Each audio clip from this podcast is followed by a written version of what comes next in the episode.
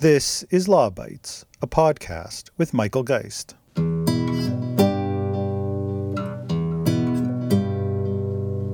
Not exactly back to school, but back to learning for students across the province. Ontario's at home learning program launched today after schools were shut down March 14th to curb the spread of COVID 19. The program is led by teachers and, of course, presents new challenges, but the goal is to keep students on track to complete the school year.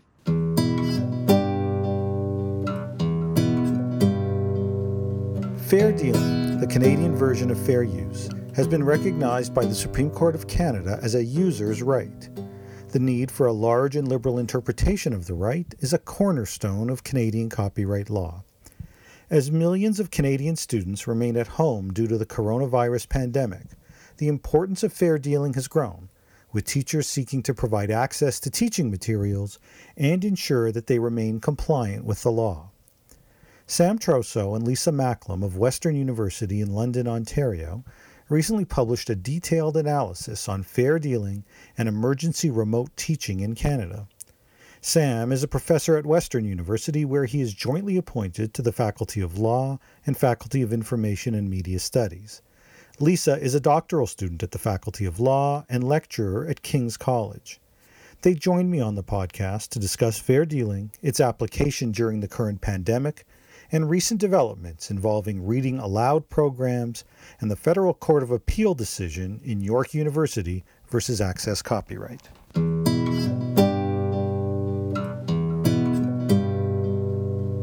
Sam and Lisa, thanks so much for joining me on the podcast. My pleasure. Glad to be here. Okay, I'm so glad both of you are able to join. First off, how are you managing uh, during this this difficult time dealing with uh, COVID nineteen, the coronavirus? Staying very busy. Managing fine, but staying very busy. This is definitely more work than going into the office. I'll tell busy. you that. Busy is good. Busy is good. How I'm doing you? very well. Oh, good. I'm happy to hear it. Lisa, how about you? Same.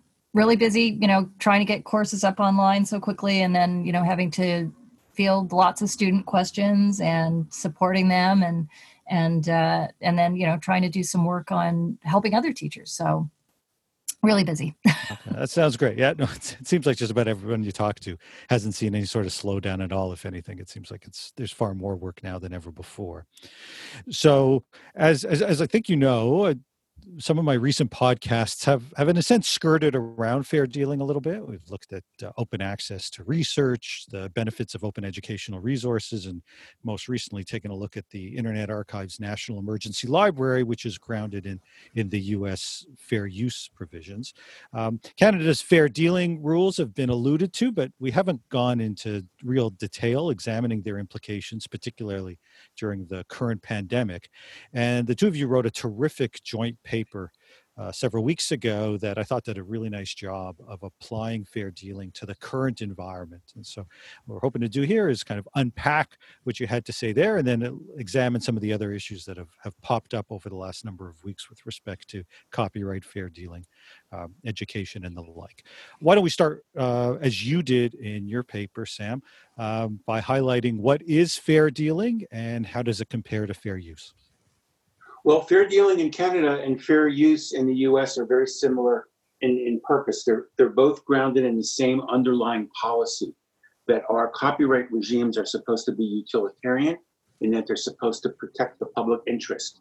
And there needs to be a balance between the rights of users and users and the public and the people who actually create and own the copyright. So basically, fair dealing is, is and fair use is a right on the part of the end user to utilize without without payment or permission substantial parts of an owner's copyrighted work. And there are very, very um, strong similarities between US fair use and Canadian fair dealing, but there are a couple of differences that are that are worth mentioning. Sure, but you, can you highlight what those those differences might be? So in the U.S. Court of Canada Copyright Act. Section 107, um, takes an open-ended approach to what the subject matter of fair use can be. They use the terms such as, uh, uses such such as education, research, scholarship do not infringe copyright if it's fair. Whereas in Canada, you first have to come within an enumerated, uh, specifically stated category. So it's more on the surface. It seems like it's more limited. However, in 2012, the category of education was added to Section 29. So as it stands right now, the categories in uh, the categories in Canada, which which could be fair dealing, are very broad, and it includes not only private study, research, news reporting, criticism, review, but now it also includes education as well as parody and satire. So, for purposes of this discussion about what what teachers can use, it's certainly going to be within education. So that's not the issue. The, the other difference between Canadian fair dealing and US fair use is that the criteria that are listed, uh, the, the criteria that are applied are a little bit different. In the United States, the, the fair use section 107 actually states what the four fair use factors are. And there's a long history of case law in the United States. In Canada, there's less case law, and there is there is nothing in the act that states what the factors are. The factors were adopted by the Supreme Court in the 2004 a unanimous 2004 decision of CCH versus Law Society of Upper Canada. There are six factors. As a practical matter, however, my belief is that fair use and fair dealing are converging, and many of the um, papers that we see written or cases that we see coming out of the United States would, would likely have the same result in Canada. It's interesting to hear that that notion of convergence, and I, I agree with you. I've done some pieces as well that have highlighted uh, how we've started to see some of that convergence. Uh, Lisa, Sam just mentioned the CCH case, which, uh, as, as, you know, and as, as many listeners will know, is one of the leading Supreme Court of Canada cases on fair dealing. Can can you walk us through a little bit what the Supreme Court has had to say in that case, and perhaps a couple of the others when it comes to fair dealing? Yeah, absolutely. Um, the Supreme, even though we haven't had a lot of cases, they've all been very good and very clear. So they've all emphasized, you know, three the three main uh, things of balance, taking a large and liberal interpretation to users' rights and fair dealing, and underlining the public interest. So if we go back to 2002 and the Theberge v. Galerie de Petit Champlain case, um, the court there said that uh, copyright should provide, and I'm quoting, a balance between the public interest in the encouragement and dissemination of works of the arts and intellect and obtaining a just reward for the creator, end quote. Um, and really, history feeds into this. So bear with me for a minute. I'm going to take you way back just for a second.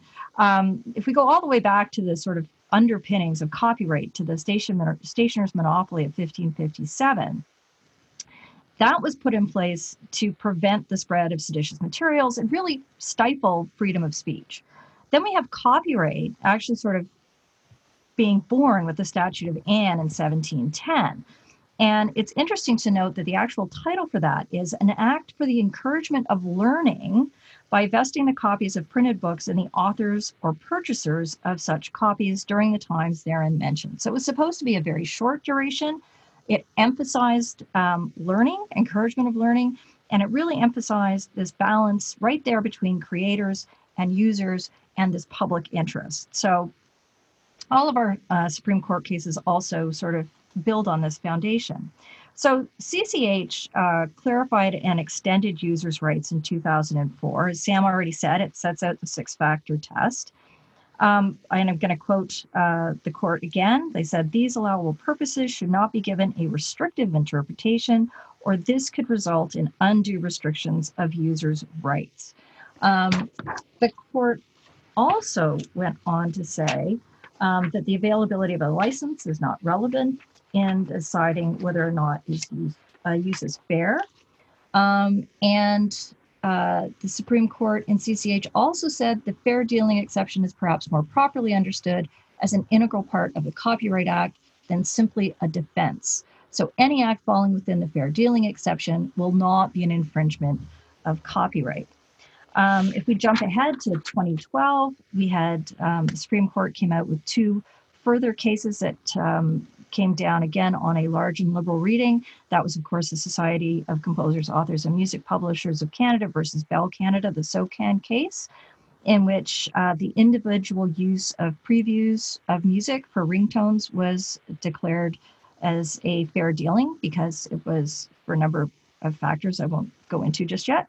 Uh, and we also had the Alberta Education versus Access copyright um, case, in which case uh, Supreme Court um, decision underlined that teachers copying uh, for students was definitely fair dealing. Um, and even if we jump ahead to this year, uh, in a case where you wouldn't think this would be um, prevalent, is the Keatley Surveying Limited versus Teranet uh, case. And it's ostensibly a case about Crown copyright and surveys, but the court in that decision also stated that fair dealing and users' rights are to be given a large and liberal interpretation. Court really emphasized here the link between the public interest and fair dealing. Um, so, again, those three factors uh, large and liberal interpretation, public interest, uh, and balance really run throughout all of the decisions very consistently. It's helpful to to trace not just the the recent decision, but the the lineage in many ways that goes back centuries, and to understand where the point of emphasis has been for the Supreme Court of Canada today. So you've both talked a bit about the factors with respect to fair dealing, and I think uh, the the the central part or one of the key contributions from your paper, of course, was to walk through the six factors that we have in Canada under fair dealing and trying to apply it to the current challenges. Uh, Lisa, can you just continue and, and perhaps do that for us? Yeah, absolutely. Um, so, factor one is the purpose of the dealing. And um, the Supreme Court ruling in CCH explains that in Canada, the purpose of the dealing will be fair if it is for one of the allowable purposes under the Copyright Act. And certainly, education uh, meets that standard no problem.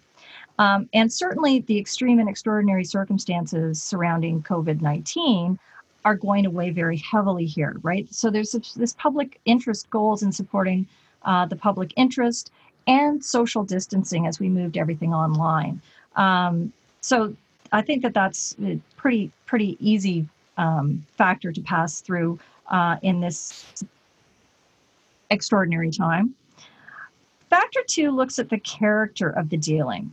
Um, and this one is a little bit more um, interesting, I think, in light of the recent decision, which we'll come to at the end. Um, but what the court's looking at here is the fact that a single copy is going to be considered more fair than, say, um, multiple copies, right? So aggregate copying.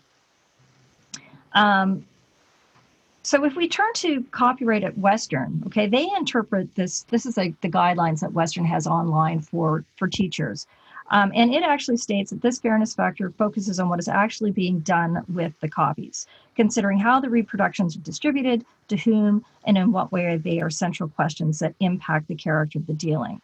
So when we're talking about online course materials, teachers are uploading one copy Okay, so it's really very similar to putting something on reserve for a student. Um, so that's one way to look at, at the character of, the dealing. Um, factor three looks at the amount of the dealing. And it's really important here to remember that the Supreme Court has held that while the quantity of the copying helps to determine fairness, it isn't determinative in and of itself. So the general rule of thumb is to take no more of a work than is necessary to achieve the purpose. And quoting specifically from CCH, um, they say both the amount of the dealing and importance of the work allegedly infringed should be considered in assessing fairness. If the amount taken from a work is trivial, the fair dealing analysis need not be undertaken at all because the court will have concluded that there was no copyright infringement. So um, there's no real bright lines here. And I think that people run into trouble when they, they start to try and find those bright lines. It's very situation specific. Um, and certainly in the case of moving all of our courses online in COVID, um, you know, we can't be expected to think that, you know, students may not have their, their materials with them. So this was kind of an extraordinary case um, in that there may be additional amounts um, that would be sort of allowable due to the public interest nature of uh, what's going on. Jumping ahead to factor four, alternatives to the dealing. Um, and this one is specific to Canadian law. So it asks whether or not there are actually alternatives to the dealing. So, given again the extreme nature of the situation and the rapidity with instructors had to go online with their courses, it's likely that most materials will, in fact, be those core materials that are needed to finish courses quickly, making a use more necessary to achieve that purpose. So, again, it's the rapidity with which people had to go online that um, you know, they may not have had a chance to fully consider everything that they were putting online, but there are lots of um, checks and balances in place as well. Um, you know, if it's a closed educational site, um, if things are put up and um, not left forever, those sites basically, once the course is done, students no longer have access, etc. Um, going forward, I think you'll see that um, we've had so many sites that have come forward with open access materials to help in this particular situation. Um, and there's lots of um, possibilities for finding open access materials, um, for going to the library and finding things that are already licensed uh, as well. So, again, with the alternatives to the dealing factor four in this current emergency circumstance, um, again, you're going to see probably a little bit more um, variation there. Factor that, five. If, if I could add one thing to that, and that is usually we would have the luxury of being able to go into the library and browse around and seeing if there's an edition of the same work that's not under copyright. If you're dealing with uh, classical music or, or uh, Shakespeare or Aristotle, you have the ability to do that. Unfortunately, we are cut off as instructors. We're cut off from our libraries we cannot go in and browse and look for other types of alternatives. And I, I think that just means that we need to be given much more latitude in terms of this uh, alternative. Thank you. Yeah, thanks. Thanks for adding that, Sam. That's that's pretty consistent with some of the things that we heard just last week in the podcast dealing with the National Emergency Library and some of the reasons why the Internet Archive felt it was so so urgent to replace the lost access that's that's now affected hundreds of millions of people due to the closure of libraries, both public and within our institutions. So, um, just jumping back into the factors, um, factor five is the nature of the work. Um, you know, this factor considers whether the work was published or unpublished. It's almost never a factor in the decision. Um, it is important. I just want to restate again that none of these factors are looked at in isolation. It's always a balancing of um, the different factors so that it's never um, you know oh well you know this one is is clearly not meeting um, the criteria so it's not a fair use um, it's or fair dealing it's always going to be um, balanced off. So factor six is the effect of the dealing on the work. So this basically um, perfectly aligns with the fourth factor in the us and again um, re- referencing CCH, the, the court said quote, requires a balancing of the benefit of the public will derive if the use is permitted, end quote, versus um, the personal gain the copyright owner will receive if the use is denied. So it's essentially whether or not um, the use is going to be taking away from monies that would be going to the creator. Okay, is it going to damage the end um, results of um, you know that balance to the creator? is it a substitute uh, for for the work itself? Um, and again, I think that this is one of those areas where, um, particularly right now, because we don't have access to the libraries as we would normally have, um, and that students, um, you know, may be finding, um, you know, they've already bought their materials for these courses. Uh, so if we're just trying to supplement them because they may not have the usual access they, that they would have to them, um, these things are not necessarily going to replace a purchase itself. Um, so, again, um, that would be the last one the effect of the dealing on the work. Is this a substitute? Are we actually costing a sale by using this particular work? And uh, I think that has to be, um, again, it's going to be balanced off against the other factors. Okay, sure. So, so thanks for that. There's a lot there, but that, of course, is typical of what a copyright analysis would look like. Uh, and you, uh, you have done it nicely here, and of course in the paper as well. I mean, it, it really does highlight how the fair dealing provisions are adaptable to even circumstances like this as part of that analysis, and that there's a strong fair dealing case to be made uh, in this particular environment, especially as our teachers and students need that kind of access and may find themselves shut out without causing uh, or facilitating new kinds of economic harm, given that in many instances they've already paid for access but find themselves unable to access those materials. Uh, Sam, what else beyond some of this fair dealing analysis can universities or teachers be doing? Yes, and that's an excellent question because um, we're certainly not saying that just because fair dealing should be given a broad interpretation, that it covers every possible situation under any type of distribution. So it, it's really important that we address that. Um, first and foremost, these course materials that we're going to be claiming uh, fair dealing use for, really need to be put in a password protected course management system. If we make these things uh, fundamentally uh, available on the, the open internet, that that totally, I think, destroys the ability. Well, it weakens the ability to make that to make that claim. So the, the purpose is not to make these materials available to the public for free. It's to focus them into our classes, which means password protected uh, types of uh, uh, course information systems, which are available at every university. Um, if the university has already gone to the expense, second, if the university has gone to the expense of licensing material, we should be using that. We shouldn't be trying to recreate. Um, we shouldn't be able. We shouldn't be trying to recreate access because in our course catalog you can link to an article, and the university has already um, licensed licensed that, and I think that cuts down a lot of the uh, guess guesswork.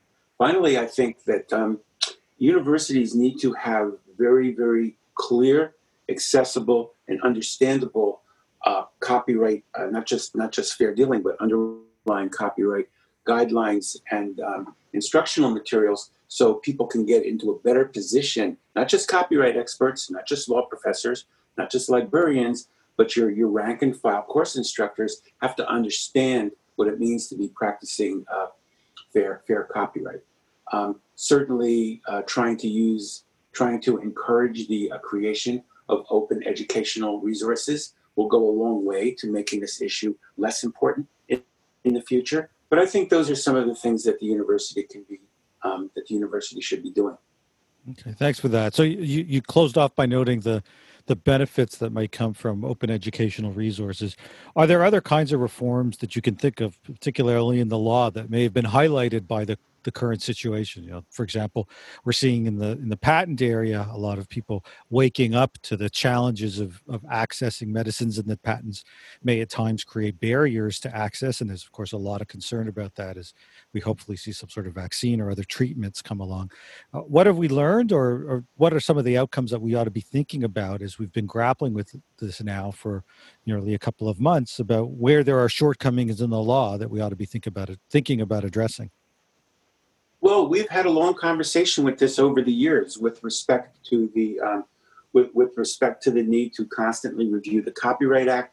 We've seen a number of legislative panels come out with recommendations. Um, certainly, crown copyright should be reconsidered so government documents are more available.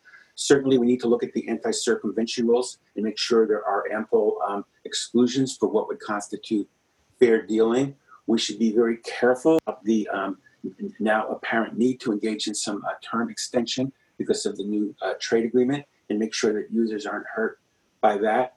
Um, the, the, Copyright Board needs to sort of uh, uh deal with some internal reforms. But I think for the most part, uh, Canadian copyright law policy has landed in a, has landed in a pretty good place.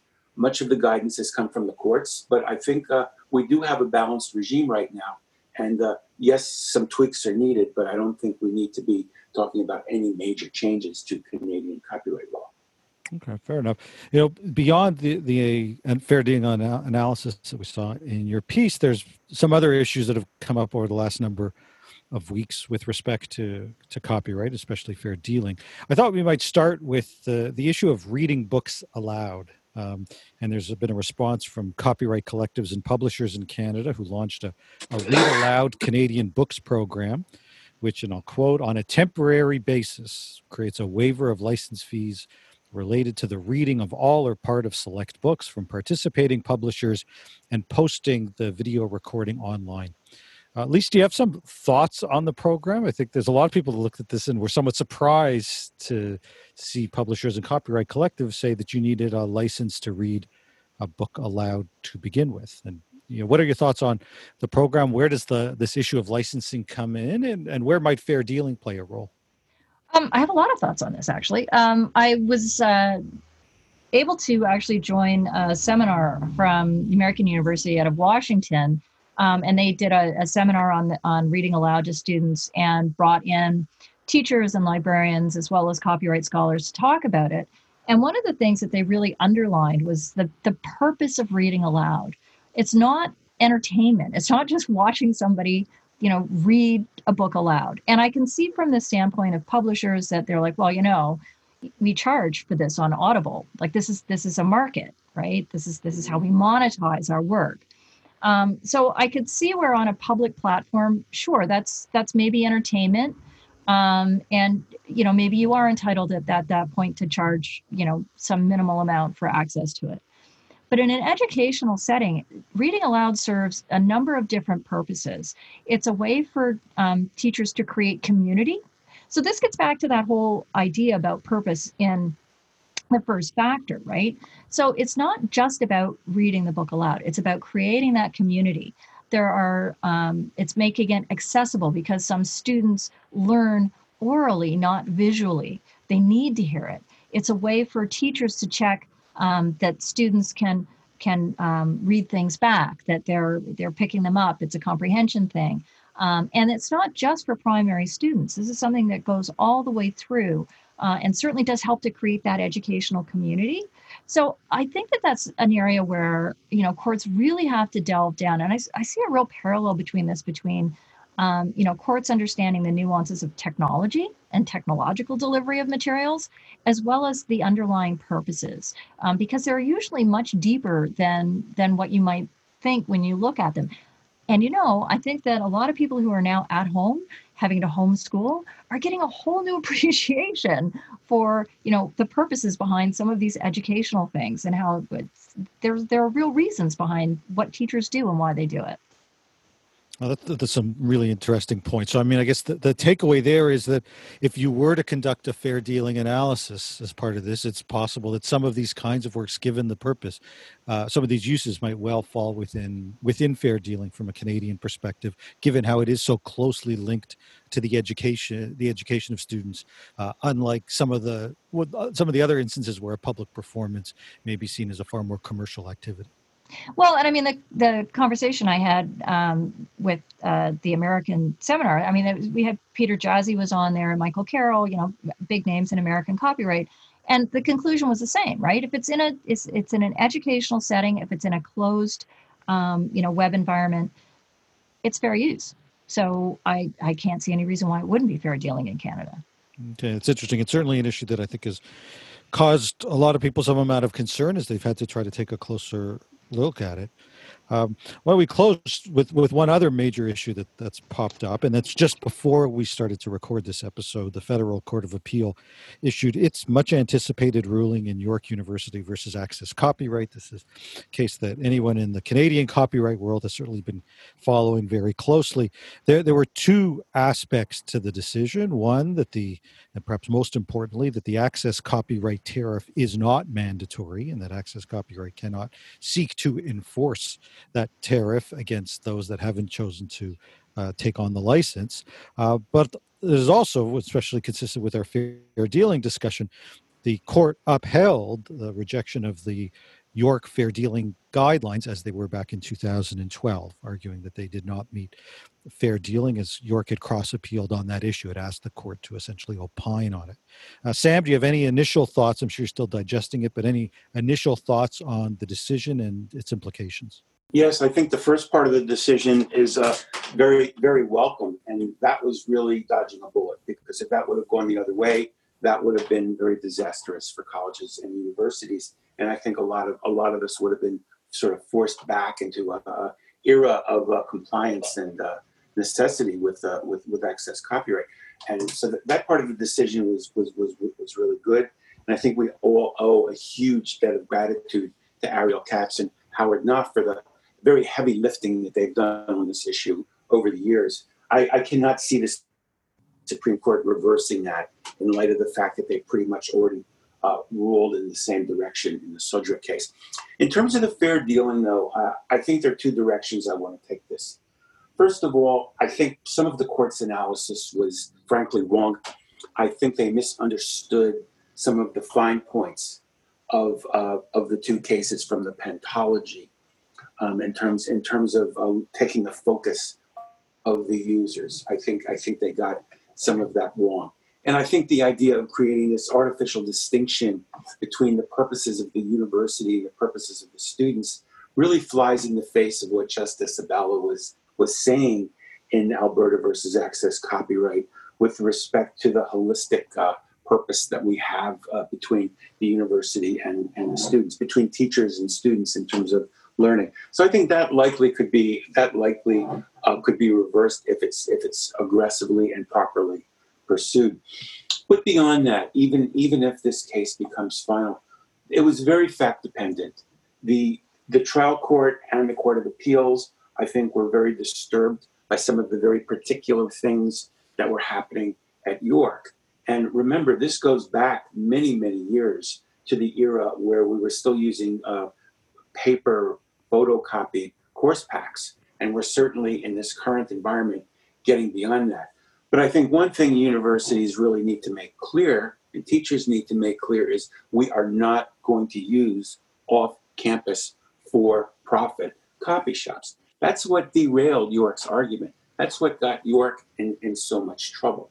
And I think we have to be really clear that we're not doing that. Now, the court was also questioning the motivation of the university, which I think they overreached. I think that York was not doing this in order to um, bolster their uh, their enrollment. Their enrollment is already huge. They don't have to save a couple of hundred thousand dollars to in order in order to do that. But I think that it's important for universities to issue statements. I think many of them have already done this in terms of their fair dealing guidelines. Universities should issue statements saying we we we engage in these copyright practices for the purpose of enhancing the learning experience of our students, and that is why we do it. So I, I think that many universities, including including mine, which has a very very different type of copyright guideline than York's, are going to be able to distinguish their uh, situation on the ground from from York's. So I, I think that there is uh, no reason to panic. I don't think anybody should be going into oh my God, we've got to change our rules mode because uh, really this was uh, this was an excellent outcome and a not great but not terrible outcome. Sam and Lisa, it's a pretty good place to stop, highlighting both the kinds of changes that we're seeing right now, but uh, and and your really excellent paper doing some of that fair dealing analysis and highlighting how we're still grappling with these issues and going to continue to do so in any number of different cases. So thank you thank so you. much for joining me on the podcast. My pleasure. Thank you.